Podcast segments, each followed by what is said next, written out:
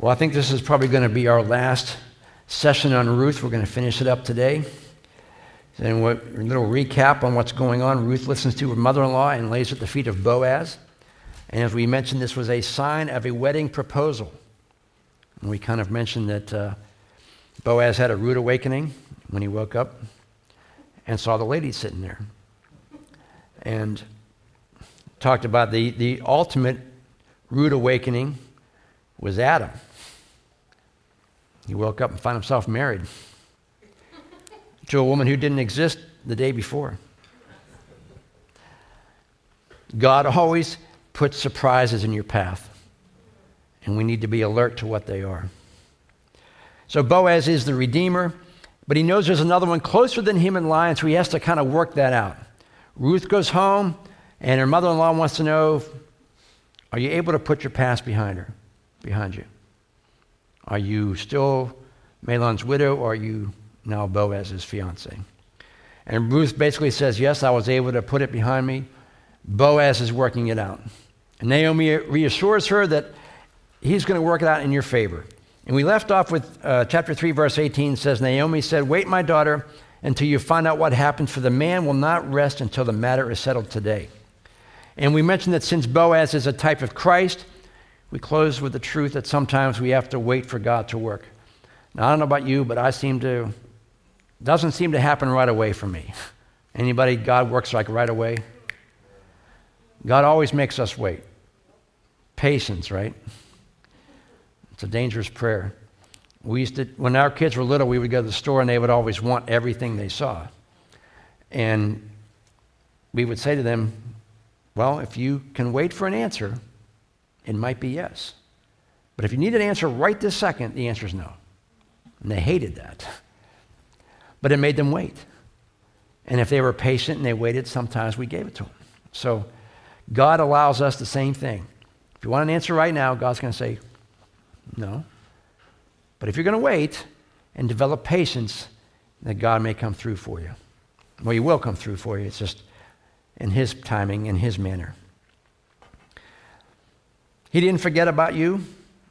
God didn't forget about you. And sometimes, you know, we're still waiting, right? It doesn't tell us how long it took for Boaz to complete this. And we don't never know how long God's going to take to complete something in our life. And sometimes, like Ruth, all we can do is wait. Nothing you can do to, to expedite the situation. God is working it out in His time. Ruth, Ruth really couldn't help him out, nor did he ask for her help. When God works things out, He doesn't ask for our help. He wants us to wait. Because every time we kind of get interrupted and we try to interrupt God and what He's doing, it never works out well. God says, Wait, I'll handle it.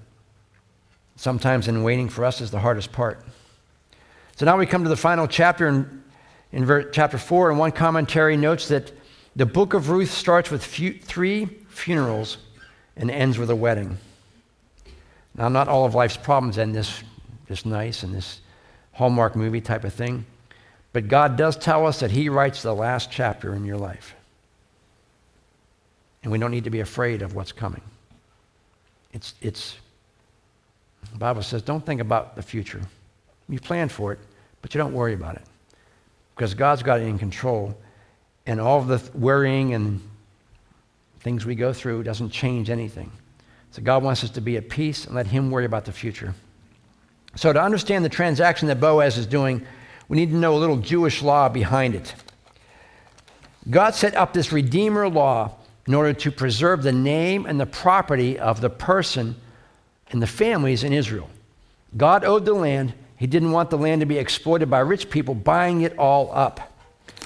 What would happen is normally people would come in with money and just start buying up all the property. And God says, No, I'm going to put this Redeemer kinsman law into practice. I want the property to stay with the family, with the clan. And this would lead to the abuse of the widows and the families of the guy who died. If someone died and there was a widow there, someone would scoop in to buy the property up. And God says, No, here's how I want it to work. There has to be somebody in the same clan that's going to redeem that property because I want it to stay in the family. The law made sure that the man's name did not die and his property stayed within the clan and not sold to anyone outside of his immediate family, his, his clan. So the redemption was always a part of God providing for his people. And the word redeem literally means set free by paying a price. When the Bible says that we are believers and we have been redeemed, it means we were set free by someone paying a price. Galatians 3:13 says Christ redeemed us from the curse of the law by becoming a curse for us. For it is written, cursed is everyone who hangs on a tree. Verse 14, he redeemed us in order that the blessing given to Abraham might come to the Gentiles through Christ Jesus, so that by faith we might receive the promise of the Spirit. Titus 2:14 Jesus who gave himself for us to redeem us from all wickedness. Colossians 1:13 For he rescued us from the dominion of darkness and brought us into the kingdom of the Son he loves, in whom we have redemption, the forgiveness of sins. So we have been redeemed. We were bought back with a price. And what was the price? Romans 6:23 says the wages of sin is death. That's the price. The penalty for sin was death. And for us to be bought back, means that somebody had to die in our place. Verse 23 goes on and says, But the gift of God is eternal life in Christ Jesus our Lord. So God bought us back. The Bible says you were bought with a price, therefore you're no longer your own. You belong to Christ. We become the slave of what God wants us to do. Another aspect of being a redeemer is that he had to be related to the one being redeemed. Obviously, you couldn't be buying it outside the clan. You had to be related to the person you're redeeming it from. One commentary says that Christ is related to us as a human being. He wasn't God, in, God incarnate. He came down as a person, as a man. How else could he relate to us unless he was a person in physical form? He had to become a man in order to be related to us. Hebrews 2:14 says since the, ch- the children have flesh and blood, he too shared in their humanity so that by his death he might destroy him who holds the power of death, that is the devil. In order to be redeemed, the Redeemer had to be able to pay the right price for the property as well. Ruth and Naomi were obviously widows, they could not afford to buy it back. Boaz had the means to buy the property back.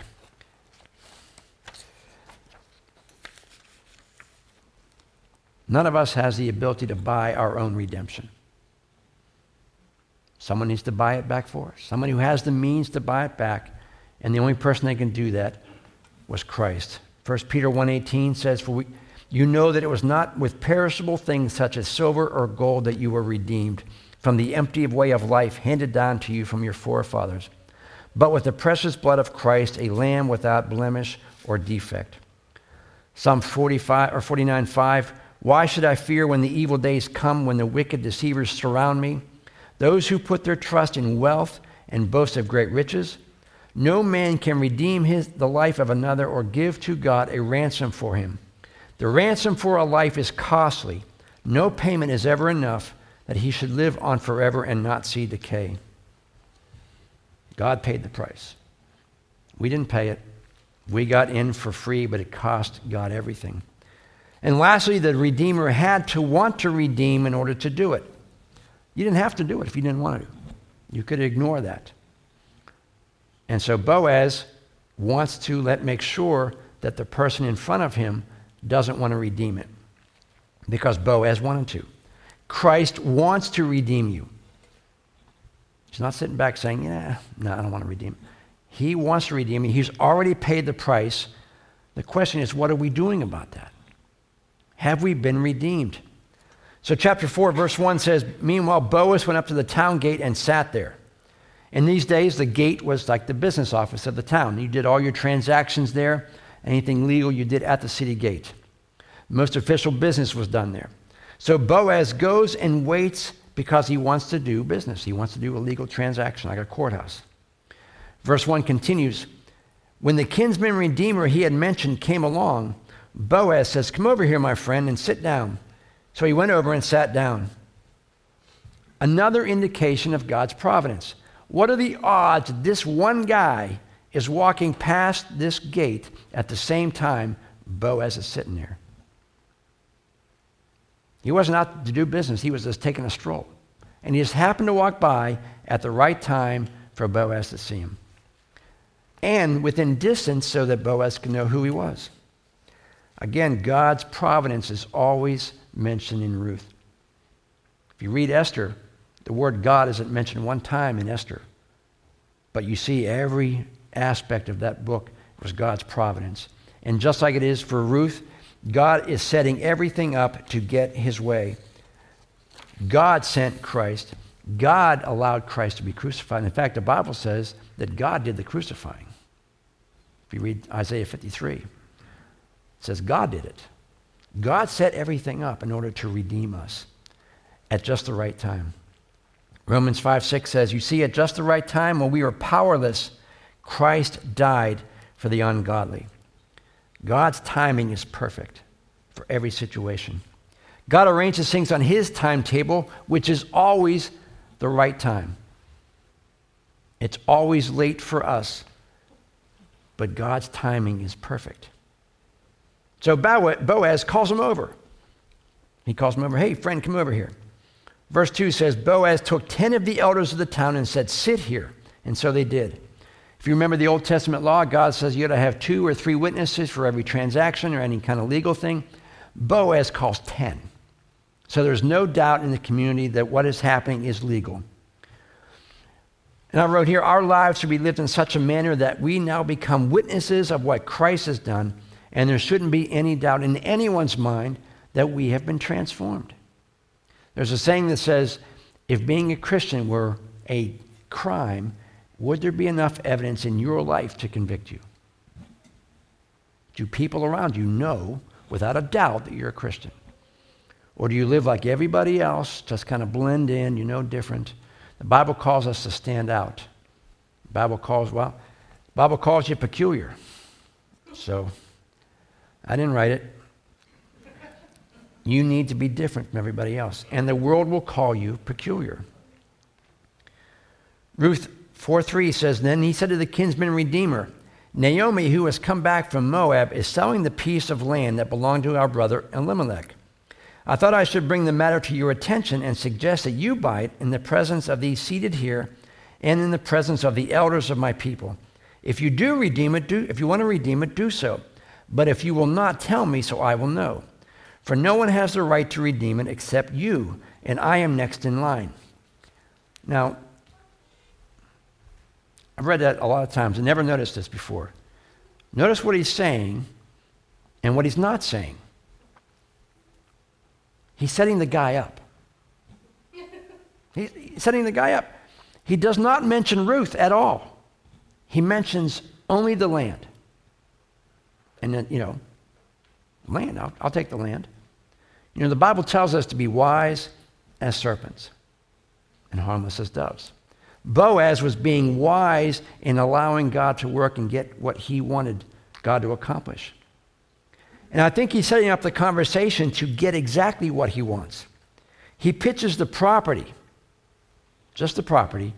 He's probably pretty confident that the guy's going to want the property. Who wouldn't want to buy property if you had the ability to do so?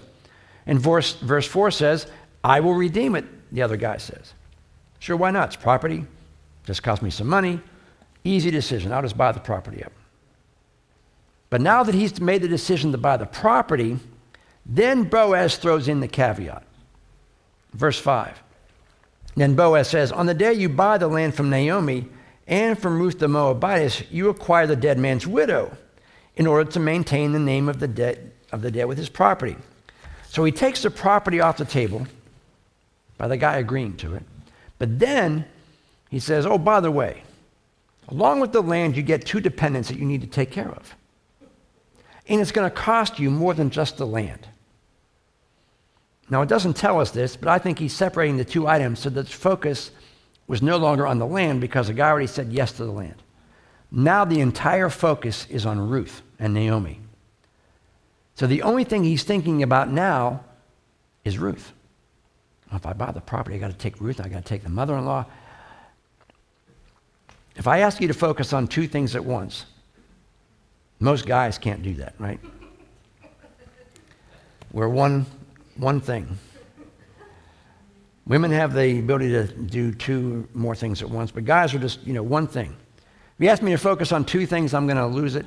And I think he wants this guy to focus on one thing Ruth. What it's going to cost to take the land. Taking the land out of the conversation by asking about it first, and now laying this little tidbit out, always thinking about is the complications of taking Ruth with it. Verse 6 says, At this the kinsman redeemer said, Well, then I cannot redeem it because I might endanger my own estate. You redeem it yourself, I cannot do it. What's his reasoning for not doing it? It's going to endanger his, his money. It's going to cost him to do it. If he marries Ruth and he has a son with Ruth, guess what happens? Not only does the property he's buying partly go to that son, all of his current property also goes to Ruth's son if they have a son. So not only does he lose whatever he's buying, he's going to lose what he has if, if they have a child together. In other words, he was afraid of the personal cost to him. And thinking, instead of thinking how God can use this situation, he was being pragmatic in his choice. This is an easy financial decision. I'm going to make it the way I think will help me most. And that's, and that's a lot of people do that in businesses. Whatever the best financial thing for me to do is, I'm going to do it. But as Christians, we always need to put God first in our decision because the decision we make might not be a logical, pragmatic decision, but something that God is calling us to do.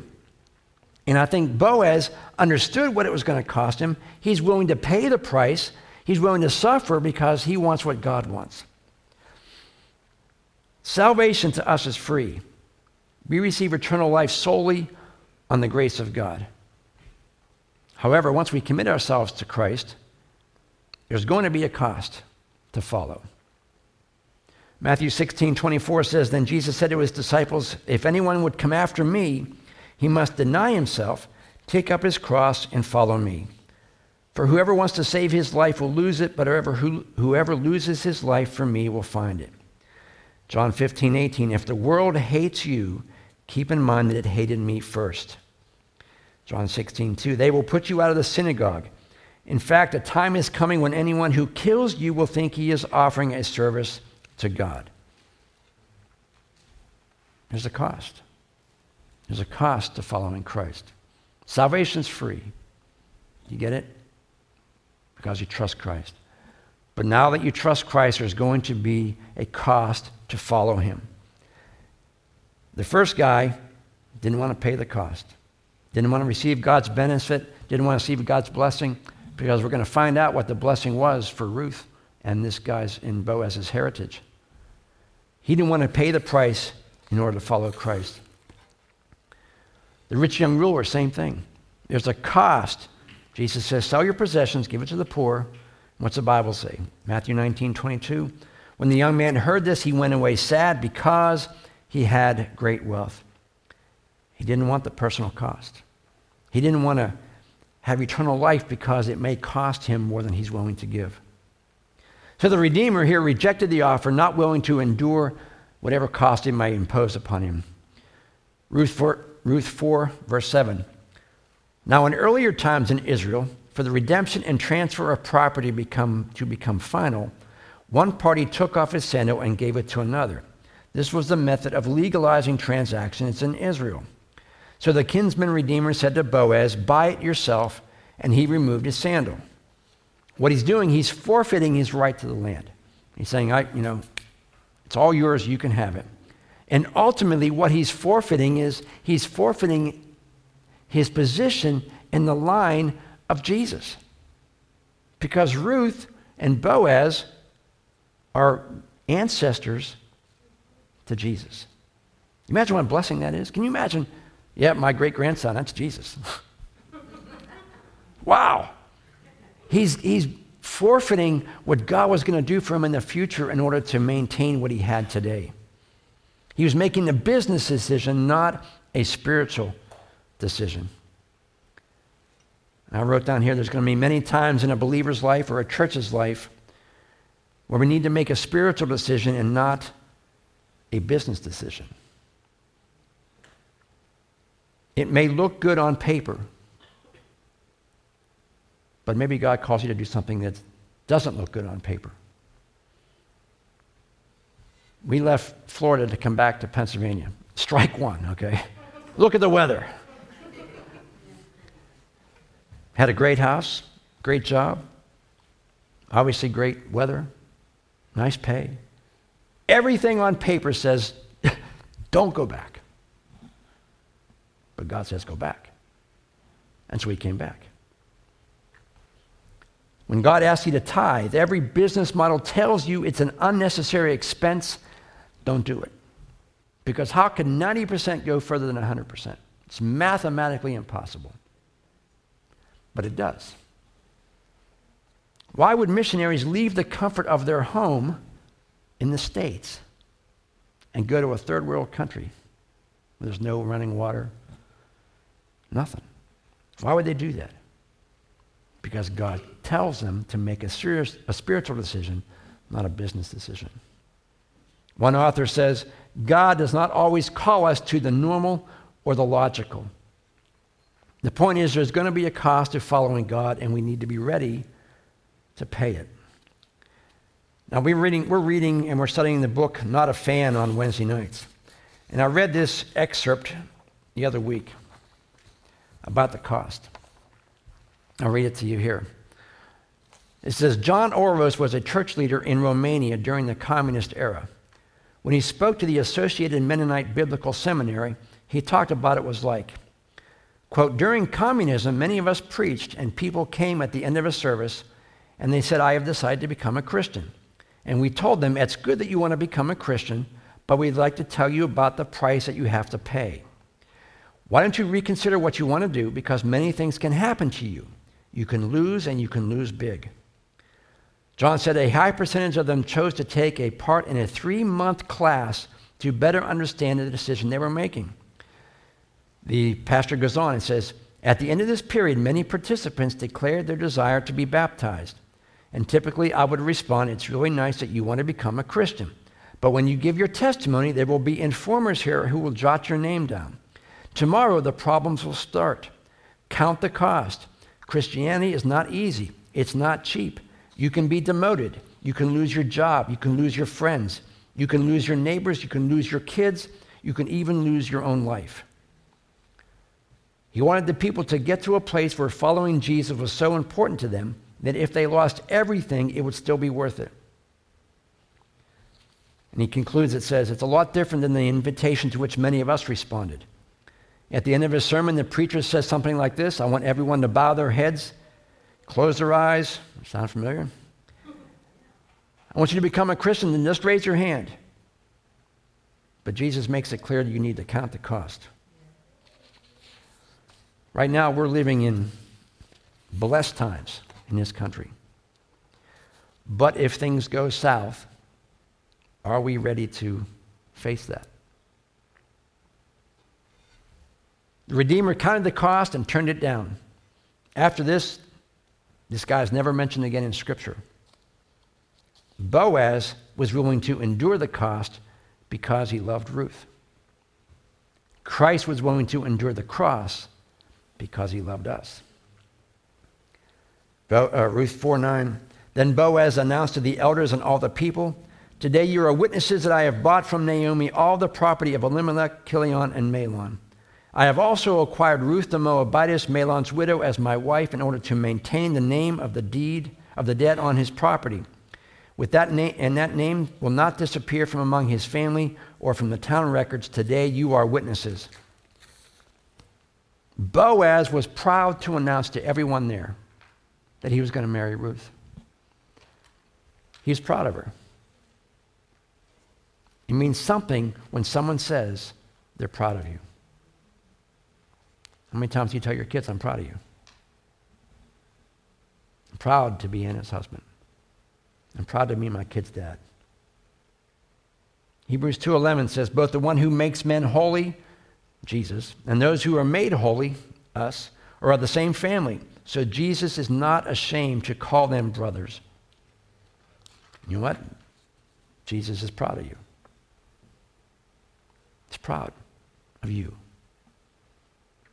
Boaz even brings up her past. Verse 10 I have also acquired Ruth the Moabitess, Mahlon's widow. He's letting everybody know I know her past. I know where she came from. I know everything about her. And you know what? I still want her. Think about God saying that about you. I know, their, I know your past. I know everything you've ever done. And I know everything you're going to do. And I still want you. He wasn't hiding the fact of who she was. He wasn't trying to deceive everyone around him. Oh, I'm just marrying this girl. He wanted everyone to know that he knew about her and he's accepting her as she is.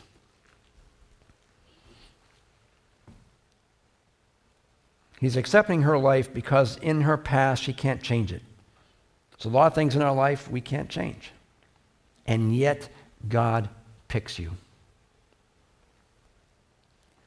Boaz was saying, Yep, I know she's a Moabitess. I, yeah, I know she's a widow. And I know she's married, was married to a guy that she never should have married in the first place. Because remember, Jewish law says, uh uh-uh, uh, can't marry outside the Jewish faith. So Ruth was bringing absolutely nothing to the table in this, in this transaction. Nothing she could offer. And she received the grace of Boaz. We don't deserve anything from God. We bring nothing to the table for that transaction for God to save us. And God recognizes who we are, who we're going to be, and yet He chooses us, which continues to amaze me. Everything says that she didn't deserve Boaz's favor, but she received it. And everything in the world tells us that we don't deserve God's favor, but we receive it. Romans 3:10. There was no one righteous, not even one. You know, I like that. It, Paul is repeating himself because I think he anticipates someone asking the question, but what about so and so? There's no one righteous. Well, what about not even one? There's no one who understands, no one who seeks God. All have turned away. They all together have become worthless. There is no one who does good, not even one. So, all the people we think are good people, but don't know Christ, Paul says, no one does good. We may think they do good, but in God's eyes, the Bible says nobody does good. And they altogether have become worthless in and of themselves. And yet, God chooses to love them. John 15, 16, one of my favorite verses. You did not choose me. Jesus says, I chose you. Ruth 4:11 says, "Then the elders and all the people at the gate said, "We are witnesses. May the Lord make this make the woman who is coming into your house like Rachel and Leah, who together built up the house of Israel." In this prayer and the celebration, the witnesses were already accepting her into the Jewish family. She was considered by them now to be a true Israelite, all to receive God's blessings like every other Israelite. When we receive Christ's forgiveness, we also receive all of God's blessings. Ephesians 1 3 says, Praise be to the God and Father of our Lord Jesus Christ, who has blessed us in the heavenly realms with every spiritual blessing in Christ. And they prayed that she was become like Rachel and Leah. Think about that. What an awesome honor. They held these two women in high esteem. They were the father and mother of the 12 tribes. And they said, We want you to be just like her. We want to honor you like we honor her. And even though she was a Moabitess, they said, We don't care. We're accepting you as you are. In fact, we want you to be elevated to the same level as Rachel and Leah. Ruth 4:11 says, "May you have standing in Ephrathah and be famous in Bethlehem." Through the offspring the Lord gives you by this young woman, may your family be like that of Perez, who Tamar bore to Judah. They wanted her name to be synonymous with being a prominent mother in God's kingdom, in God's economy. Ephrathah means fruitful. They wanted her to be fruitful. And as we know, having children was a blessing from God as Israel determined it. So fruitful for them would also mean be blessed by God. Ephrathah is also the place where Rachel was buried. And more importantly, it's the place where Jesus would be born. Micah 5 2. But you, Bethlehem Ephrathah, though you are small among the clans of Judah, out of you will come from me one who will be ruler over Israel, whose origins are from old, from ancient times. Ruth followed Naomi to learn about Naomi's God that she had heard about because she trusted that that God would provide for her and protect her. Ruth 4:13 So Boaz took Ruth and she became his wife. Then he went to her and the Lord enabled her to conceive and she gave birth to a son. The women said to Naomi, Praise be to the Lord who this day has not left you without a kinsman redeemer. May he become famous throughout Israel. He will renew your life and sustain you in old age. Notice her progression. She went from foreigner to maidservant to maiden to wife, and then to old age. God had a plan for her all along. You know, we say that God has a plan for your life. God has a plan for your life all the way through old age.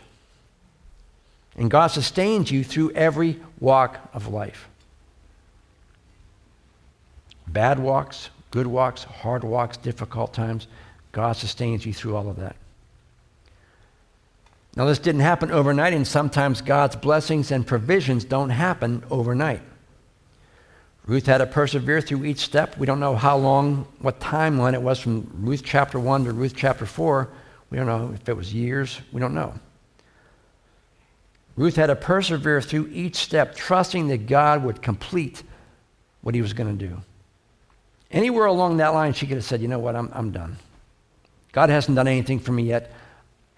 I'm not going to follow him.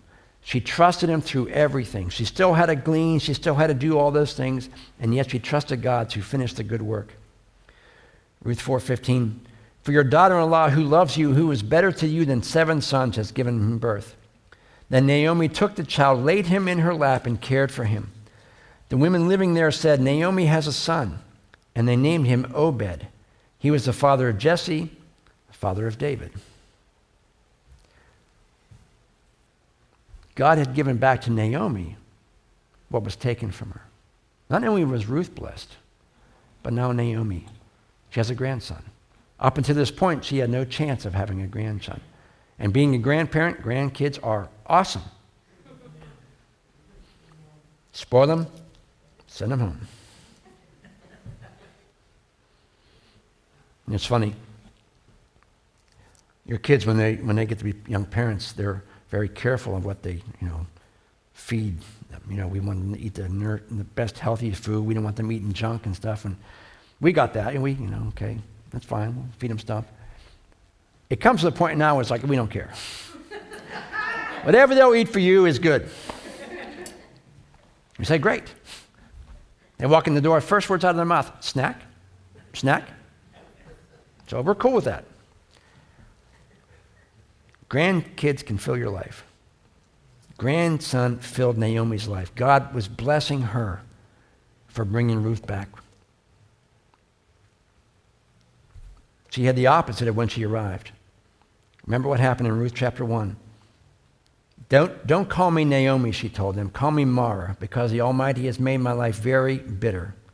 I went away full, but the Lord has brought me back empty. Now God has given her back what she lost. Her life was now full, not empty. David wrote Psalm 30 many years after this, but I think Ruth and Naomi would say it applies to them. Psalm 30, verse 11. You turn my wailing or mourning into dancing. You remove my sackcloth and clothe me with joy, that my heart may sing to you and not be silent, O Lord my God. I will give you thanks forever. We don't know how long this took for Ruth. But no matter how long it took, God was faithful through every step to bring about his perfect will in both of their lives. And it will do the same for us if we wait for God's timing. Would you stand as we close this morning?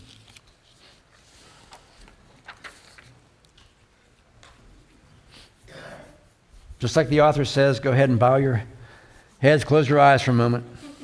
You already know the cost, and it will cost you. In our country, it costs very little. Most it costs is maybe embarrassment or losing some friends.